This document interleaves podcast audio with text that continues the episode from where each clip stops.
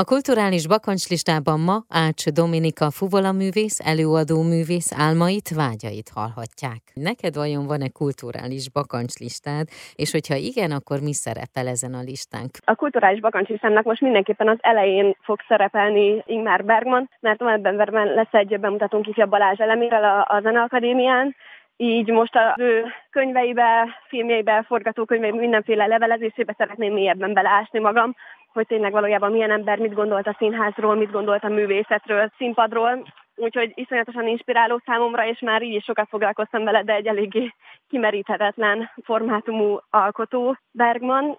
Illetve hát, hogyha egy ilyen nagy álom számomra kiskoromtól fogva nagyon hatott például Bobby McFerrin, tehát az, amit ő képvisel a színpadon, az a fajta lazaság, könnyedség és maximalizmus és professzionalizmus, azt gondolom, hogy egy nagy álom valóra válhatna, hogy kivel dolgozzak együtt, az például ő lenne. Én akkor kívánom, hogy ez teljesüljön, és hogy beszámolj rólam, hogy hogyan sikerült. Nagyon szépen köszönöm. Köszönöm szépen én is.